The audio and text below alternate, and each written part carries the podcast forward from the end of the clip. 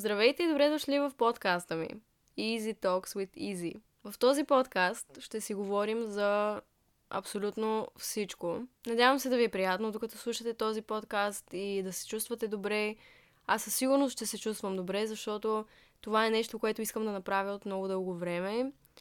От близо една година почти всеки ден слушам различни епизоди на различни подкасти, като любимия ми подкаст е на Ема Чеймбърлин. Тя е любимата ми влогърка, любимата ми подкастърка, така ли се казва, не знам. Вдъхновяваме изключително много и този подкаст до известна степен е вдъхновен от нея. И това колко добре се чувствам винаги, когато си пусна нейн епизод. Дори да съм го слушала, просто си го пускам, оправям си стаята или просто си лежа, защото не искам да стоя на телефона ми или докато пътувам се е случвало много пъти да слушам подкаста и преди не разбирах особено идеята на това да седнеш и да слушаш някой как ти говори един час, но сега във времето стигнах до извода, че всъщност много ми харесва да слушам и ме кара да се чувствам много добре, така че ако за първ път слушате подкаст и сте решили да пробвате да слушате заради мен, благодаря ви и се надявам да ви бъде приятно, защото идеята на този подкаст и енергията, която искам да носи е много спокойна, уютна, приятна, вдъхновяваща.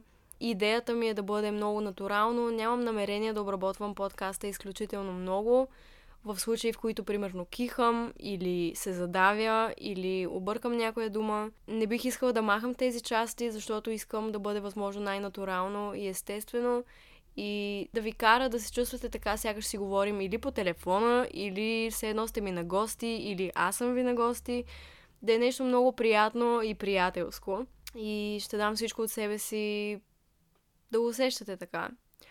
Записвам това през нощта, защото няколко причини. Първата причина е, че вкъщи няма стая, от която да не се чуват всички звуци от улицата, защото нито една стая не е звукоизолирана. По никакъв начин.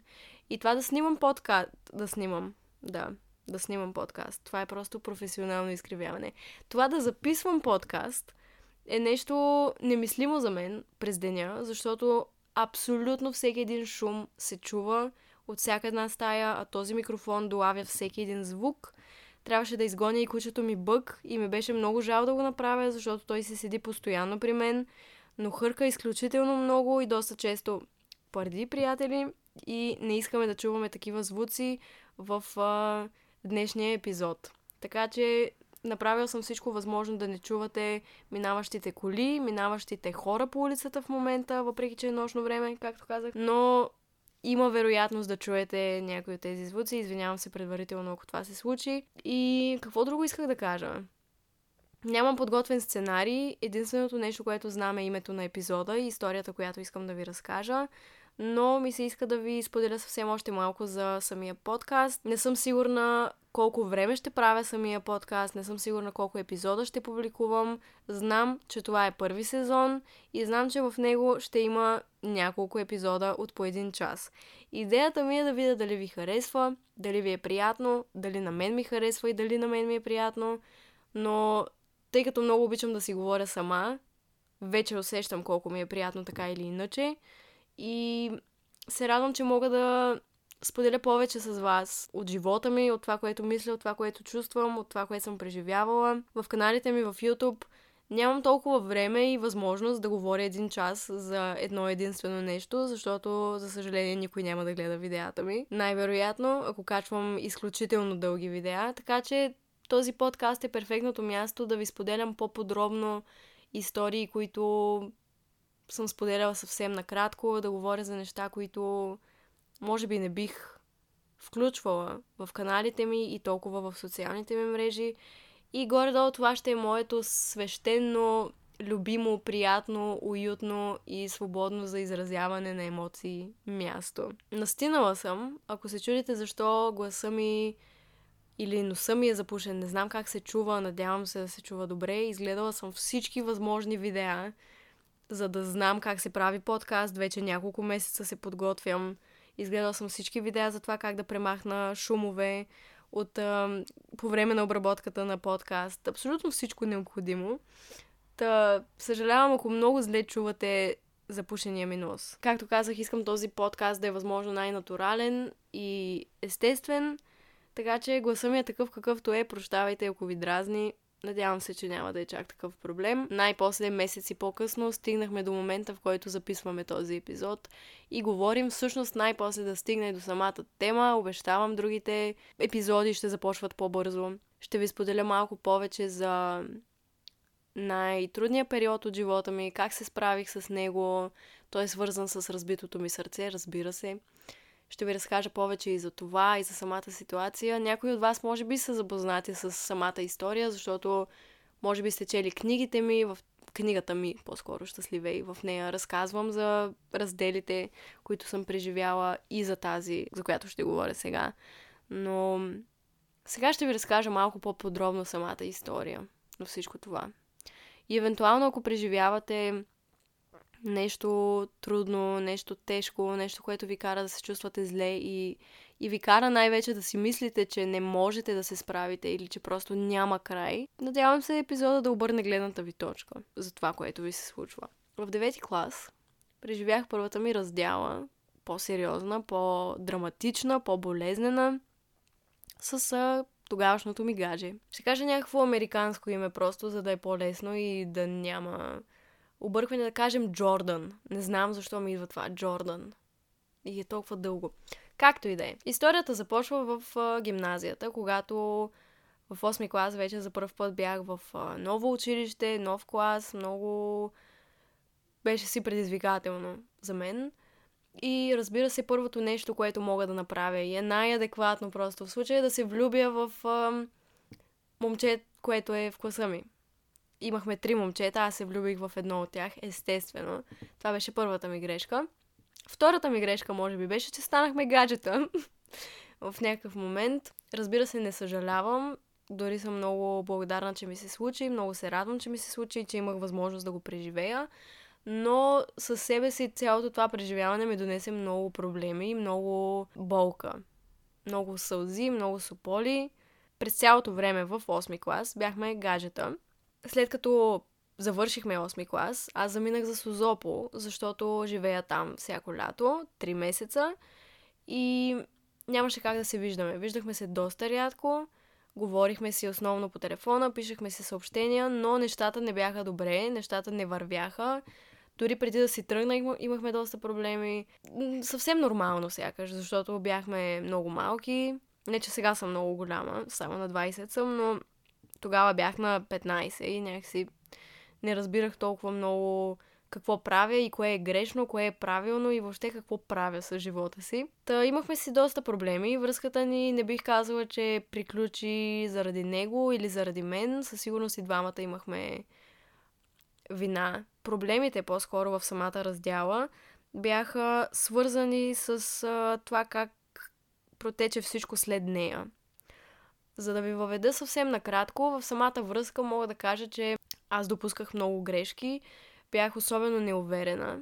Бях много неуверена, наистина. Имах нужда от постоянно внимание, постоянни грижи и бях много ревнива, също така, което доста се свързва с това, че бях неуверена. И имах навика много бързо да се привързвам към момчетата, с които съм, което по някакъв начин може би ги задушаваше до известна степен и съответно отблъскваше бях твърде зависима от тях. Разбира се, имах много други грешки, които след години започнах да осъзнавам и да виждам. Горе-долу за грешките от негова страна мога да кажа, че беше доста безотговорен и също разчиташе на мен за много неща. Самия той не беше много честен, беше с особен характер, както всички сме, предполагам. Основният проблем беше, че рядко ми казваше истината. Рядко поемаше отговорност за грешките си, това и в моя страна също мога да кажа, че правех и аз. Както можете да се досетите, на 15 години двамата какво може да знаем за една здравословна връзка и двамата действахме през а,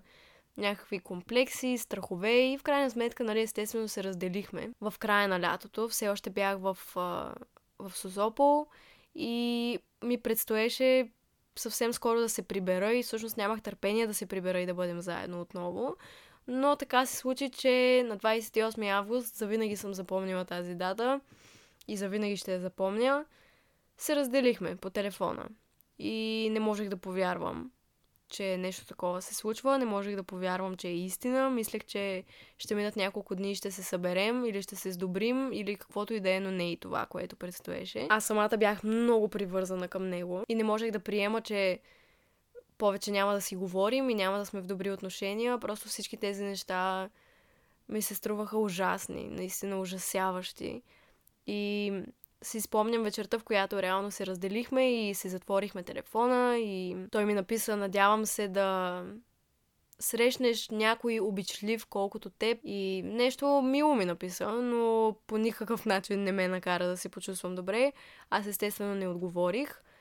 И в а, следващите 9 месеца, 10 месеца аз не спирах денонощно да рева, да плача, да съм разстроена, но ще стигнем до това. Вечерта, в която се разделихме, отидох при майка ми, там където спим, в караванките ни.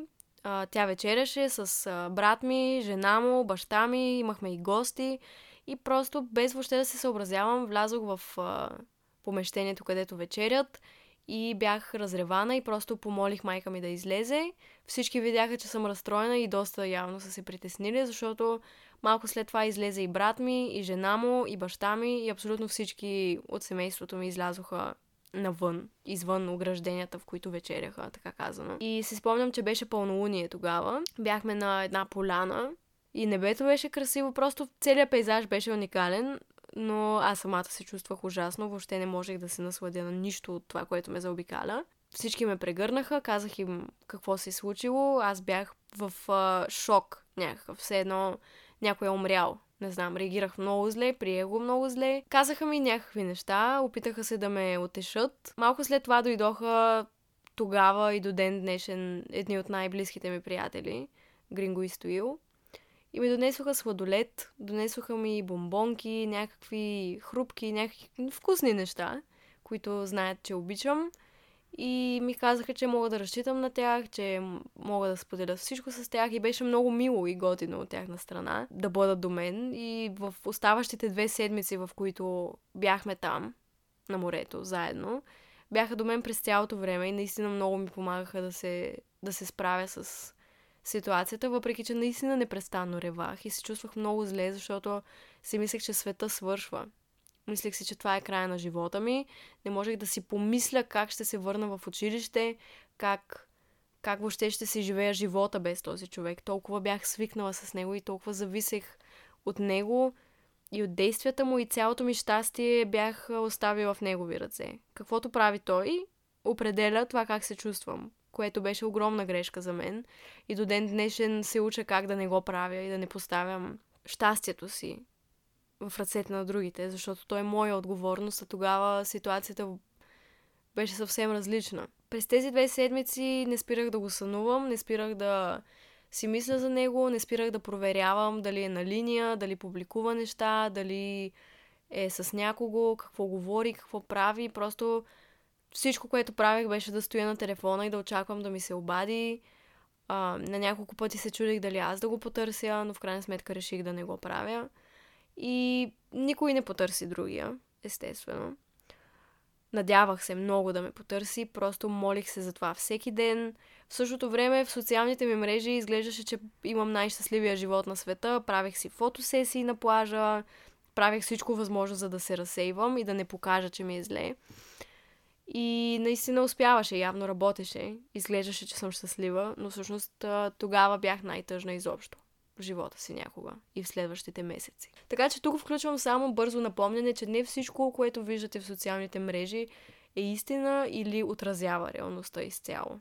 Само казвам. Тъп в този период, в който бях там, бях много много тъжна. Казах го сто пъти и сигурно до края на епизода ще го кажа още няколко стотин пъти. Бях много, много, много тъжна, разбита, разочарована няколко дни след като се разделихме, разбрах, че е имал връзки с други момичета, докато сме заедно. Нещо, за което въобще не си бях и помисляла. Във връзката ни, въпреки всичко, се държеше много добре с мен.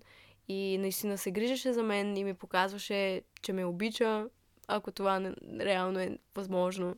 Мисля, че е възможно. Разбира се, че е възможно на тази възраст да обичаш. Но наистина се държеше добре с мен.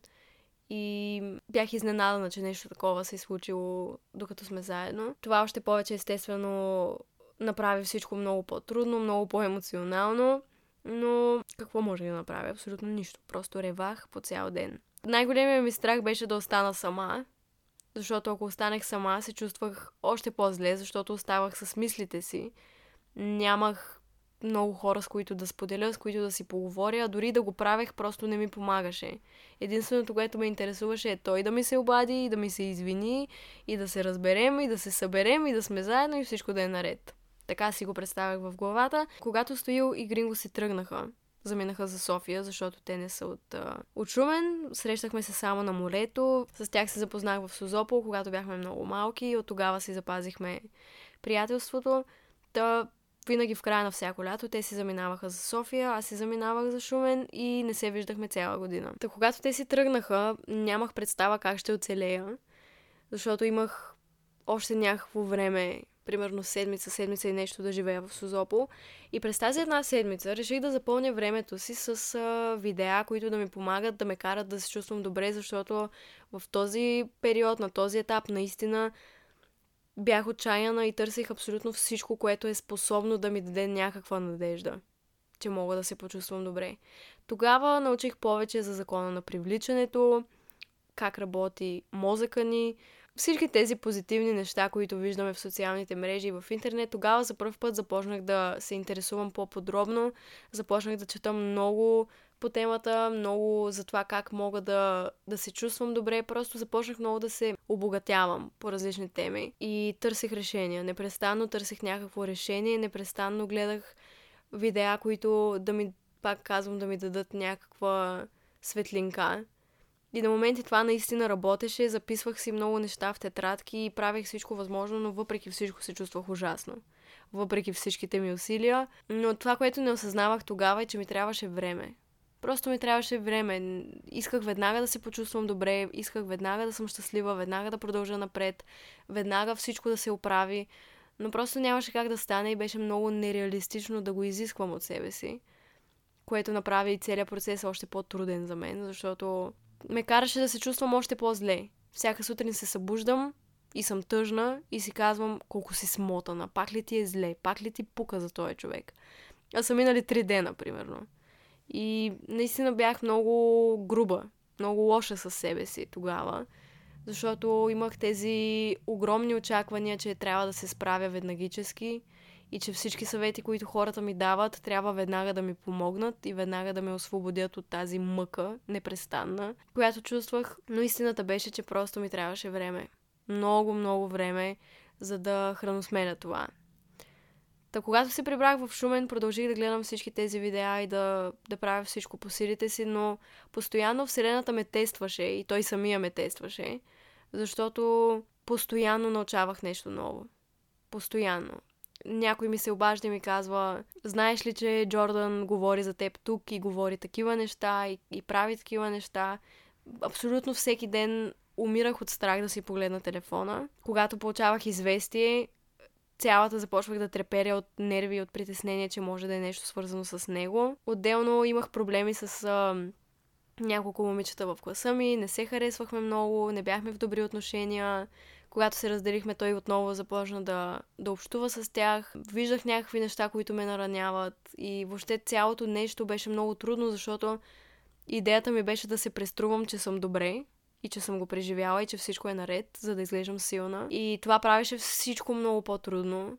Отказвах да споделям с единствената ми близка приятелка тогава как се чувствам наистина. Пред нея също се преструвах, че съм щастлива. И единственият човек, с който споделях въобще преживяванията ми, беше майка ми.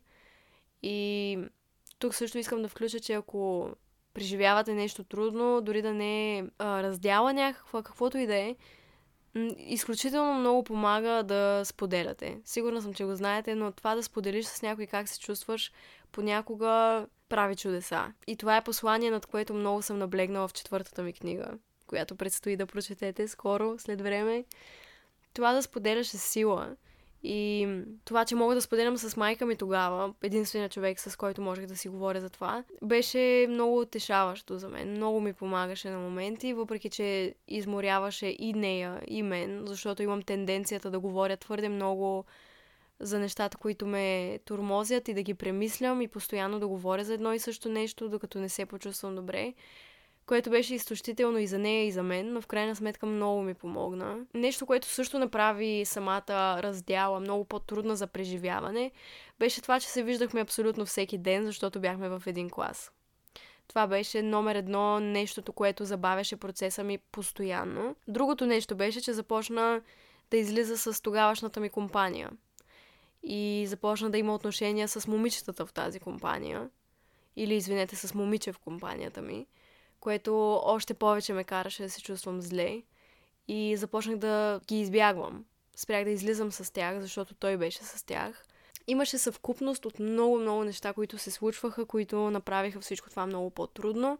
Забавиха процеса, пак казвам. Така че ако имате възможност да не се срещате толкова често с човека, с когото сте се разделили, и да не мислите толкова много за него. Това ще ви помогне със сигурност да го преживеете по-бързо. Въпреки, че в 9-ти клас вече не бяхме заедно и в 10-ти клас вече си имах приятел. До 12-ти клас продължавах на моменти да се чувствам зле, когато го видя и някакви неща да ме нараняват. Въпреки, че бяха минали години от това нещо и вече мога да кажа, че когато не се виждаме, нямам представа какво се случва, не си говорим, в добри отношения сме, но не си говорим, не се виждаме, сега се чувствам съвсем различно и наистина мога да видя нещата от друга гледна точка. Така че дистанцията наистина помага безкрайно много в такива моменти, ако е възможно. Ако евентуално бившия ви приятел е в а, класа ви или на работното ви място, в университета ви, примерно, съжалявам, но това ще ви направи много по-силни. Това е един позитив от цялото нещо, че наистина ще ви направи много по-силни. Нещо, което също много ми помагаше е да чета постоянно позитивни цитати. Постоянно. Наистина беше прекалено дори на моменти, но толкова много ми помагаше, че в един момент реших да облепя цялата си стая в позитивни цитати, от които се нуждая най-често. И в какъвто и момент да страдам и да преживявам нещо трудно, просто поглеждах към тези цитати и се чувствах сто пъти по-добре.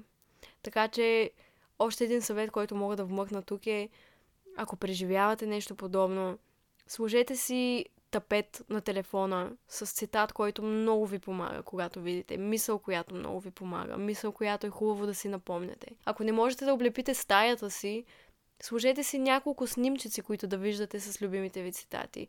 Слагайте си бележчици на някакви места. Това наистина помага много. И мога да кажа, че огромна част от това да се чувствам добре беше причината, че си сложих цитати в стаята и можех да ги чета постоянно и дори подсъзнателно, когато погледа ми мине през тях, усещах, че ги прочитам и, и остава в мен това, което съм прочела. И го препоръчвам, защото до ден днешен стаята ми и в момента е пълна с цитати. Различни цитати, защото вече нямам нужда от старите. Накъдето и да погледна в стаята ми, има нещо, което може да ме накара да се почувствам добре. Нещото, което направи това най-трудно, може би беше това, че се преструвах, че всичко е наред и че не споделях и не исках да покажа кажа как се чувствам, защото това правеше нещата много по-зле.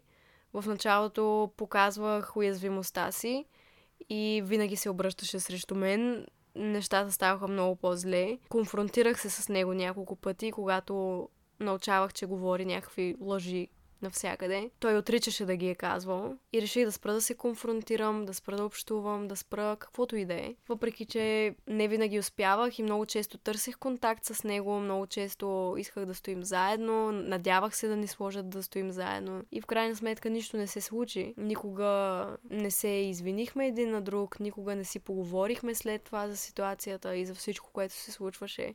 Но мисля, че всеки извлече позитивните уроци от ситуацията, въпреки че той тръгна в съвсем различна посока, когато се разделихме. Но това е съвсем друга тема. Надявам се, че сега е добре. Последно, когато се видяхме преди няколко месеца, изглеждаше добре, работеше, така че пожелавам му всичко най-добро. Сигурна съм, че както тогава, така и сега е прекрасен човек. Просто не сме знаели по-добре как да си живеем живота. Тогава наистина си мислех, че това е края на света. Наистина, хора, съвсем честно. Исках да умра, изпаднах в депресия, спрях да се храня, отслабнах изключително много, отделно се справях с тревожното ми разстройство. Във всеки един момент да премисляш всяка една дума, да се тревожиш за всяко твое действие, да търпиш някакви подигравки и коментари да чуваш слухове за себе си, просто беше ужасно. Но не бих го заменила за нищо на този свят. Ако можех днес да се върна там и да променя нещо, каквото и да е, не бих променила ни едно. Бих оставила абсолютно всичко точно такова, каквото е. Въпреки, че тогава беше много болезнено, наистина, наистина исках да умра. В един момент просто исках да се самоубия. И знам, че това е много чувствителна тема, за която мисля, че се заслужава да се говори. За тази тема говоря в, във всичките ми книги, в абсолютно всяка една, в причината особено много. Тогава имах такива мисли. Исках живота просто да спре, защото не виждах щастие в абсолютно нищо. Не виждах щастие в най-малките неща, нито в най-големите. Нищо не ме караше да се вълнувам. Мразих всеки ден. Не исках, не исках да се събуждам, не, не можех да спя в същото време. Не исках да се храня. Когато излизам навън, трябваше да се преструвам, че съм добре. Или поне така си мислех. Загубих огромна част от приятелите ми в Шумен. Имах само една приятелка всъщност. Живота просто беше гаден тогава. Така казано. В някакъв момент обаче пред мен попадна един флайер. Флайер ли се казва? Един лист.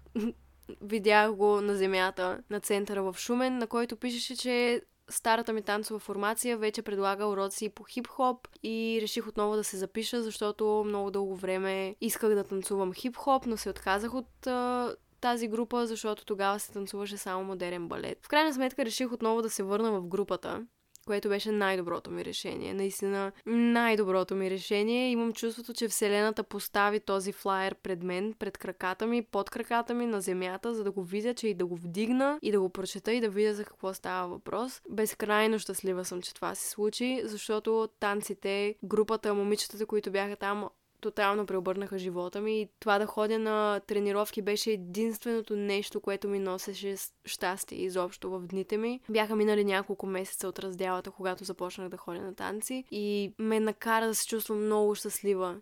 Това, че тренирам, това, че се срещам с хора, това, че съм в а, обстановка, в която няма хора от училище, няма хора, които да ми напомнят на него, няма хора, които да ми говорят за него. Беше нещо съвсем различно, съвсем нов свят, в който можех изцяло да бъда себе си и да се чувствам добре. И тогава наистина имам чувство, че и депресията ми, и тревожното ми разстройство, абсолютно всичко изчезваше. И нещо, което бих препоръчала със сигурност е, ако имате тази възможност, въпреки че сега живеем в съвсем различни времена, с цялата тази пандемия и всичко, което се случва, ако имате все пак възможност да правите нещо, дали ще е спорт, дали ще е курс някакъв, каквото и да е, препоръчвам го, защото помага, разнообразява ежедневието ти, карате да се срещнеш с нови хора, не те оставя постоянно да мислиш за това колко гаден е живота, а по-скоро осъзнаваш, че живота продължава и че нови неща те очакват. И точно това ми показаха танците тогава.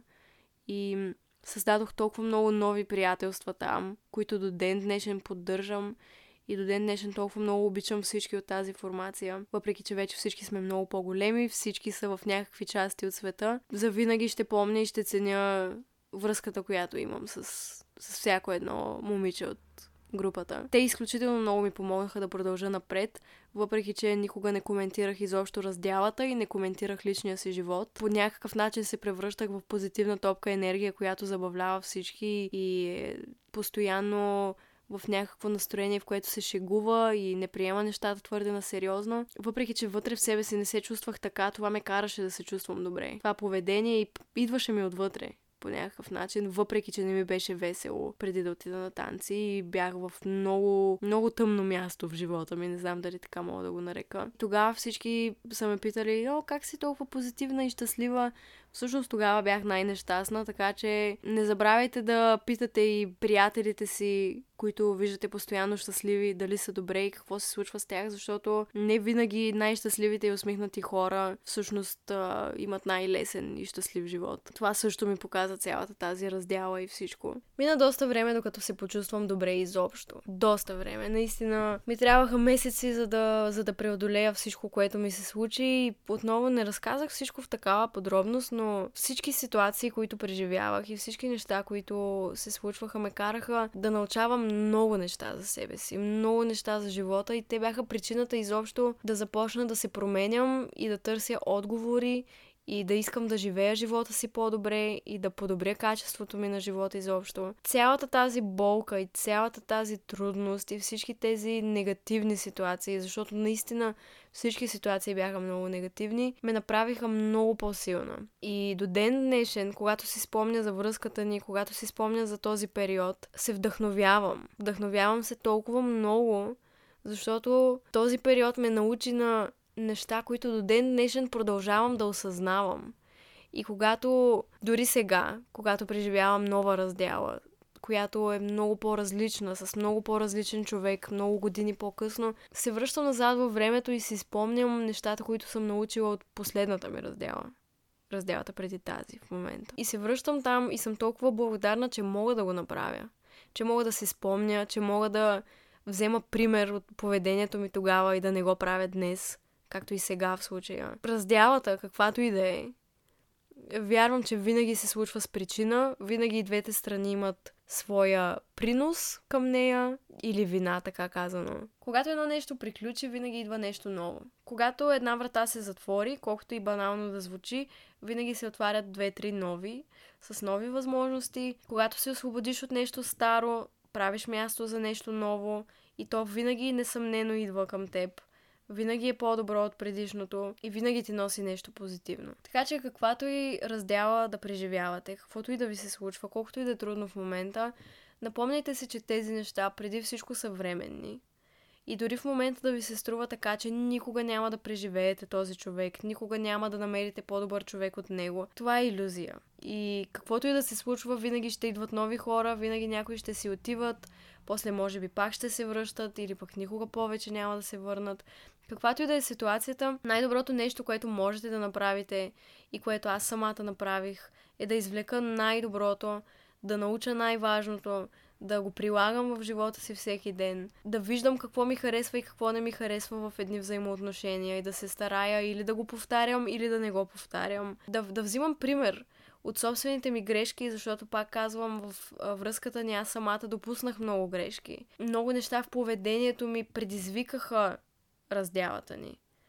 И грешките, които допуснах тогава, ме научиха да бъда по-добър човек, да работя на това да бъда по-уверена, да работя на това да не поставям собственото ми щастие в ръцете на някой друг, да не съм толкова зависима, да съм по-благодарна, да оценявам моментите ми с хората в живота ми, докато ги имам, защото никога не знаеш кога няма да ги имаш с тези хора. И всичко това ме научи на, на много. И съм сигурна, че каквото и да преживявате в момента, то може да научи вас на много. Ако изберете да го гледате като нещо позитивно, доколкото е възможно, знам, че е болезнено, знам, че е много неприятно, знам, че е и много демотивиращо, но използвайте тези периоди и тези моменти, за да подобрявате себе си качеството ви на живот и най-вече да се грижите за себе си. Да отворите сърцето си и ума си за нещо ново, за нещо по-добро, за нещо по-вълнуващо, защото несъмнено то ще дойде. Извличайте най-доброто от тези ситуации, защото те идват за да ни помогнат. Никога не идват за да ни е гадно, никога не идват за да ни накажат, никога не идват за да ни съсипят живота. Винаги идват с нещо позитивно, дори да е облечено в а, някаква неприятна емоция. И даже всъщност бих казала, че тези най-гадни моменти и най-гадни ситуации ни носят най-хубавите преживявания след това. И най-хубавите уроци и ни дават най-много шанс да се променим. Защото това нещо, тази ситуация, тези проблеми, тези а, конфликти изобщо ме промениха много. И въобще не бих казала, че съм човек, който бях тогава. И въобще всяко едно болезнено нещо, което съм преживяла изобщо в живота ми, ме е направило по-добър човек. И зависи от мен как действам след такива ситуации, какво правя, дали избирам да остана същата или да се подобря, дали да остана крива и сърдита на живота или да благодаря, че нещата са се случили както са се случили и да продължа напред. Също тук искам да включа не очаквайте от себе си да се почувствате добре веднага, Дайте си нужното време, плачете, споделяйте с приятели, Дайте си време да си починете. Това са емоционални състояния, болезнени, травмиращи. Нормално е да, да са трудни, нормално е да не ви се правят неща, нормално е да не сте мотивирани. Нормални са всички тези, всички тези неща. Хора сме. И имам чувство, че понякога всички го забравяме и си мислим, че трябва винаги да сме на 100% окей, okay, винаги да се чувстваме добре, но това не е така. И не е реалистично и не е полезно. Ако се забелязвате, че го правите, това не е здравословно не си правите услуга и не си помагате в такива моменти, особено трябва да сте най-добрите си приятели. И да си помагате сами, да се изваждате сами от тези дупки, въпреки че е важно да търсите и помощ от книги, от семинари, от медитации. Тогава открих и медитацията също така. Просто толкова хубави неща последваха изобщо от целият този ужасен период, че, пак казвам, не бих го променила за нищо на света. Той ме вдъхнови да си направя канал, да си снимам видеа, да си ги качвам, да имам всичко това, което имам днес. Цялата тази депресия, целият този депресивен епизод ме направи това, което съм днес. Така че дайте си нужното време, вижте къде сте сгрешили. Колкото повече време минава, толкова по-ясно ще виждате ситуацията. Сравнявайте това, което преживявате в момента с изминали събития в живота ви. Други пъти, в които сте се справили с нещо трудно. Взимайте пример от себе си. Медитирайте опитайте медитацията. Препоръчваме наистина много ми помогна. И до ден днешен много ми помага. Не се изпълвайте с омраза към хората, които са ви наранили, защото няма смисъл. Това само ще ви накара да се чувствате по-зле. Научете се да прощавате, защото това е толкова важно и до ден днешен, разбира се, и аз самата се уча да го правя. Но винаги, винаги, винаги, когато съм простила и съм намерила сили в себе си да продължа напред с любов и да изпратя любов на човек, който според мен е поступил несправедливо спрямо мен, се чувствам много по-добре. Прекрасно е да търсите начини как да прощавате. Трудно е, много е трудно, особено когато в главата ти виждаш как човека срещу теб може би не е прав. Но това е една гледна точка и ако разбереш и човека от среща и просто приемеш нещата такива каквито са, ще е много по-лесно да продължиш напред. И ти го пожелавам.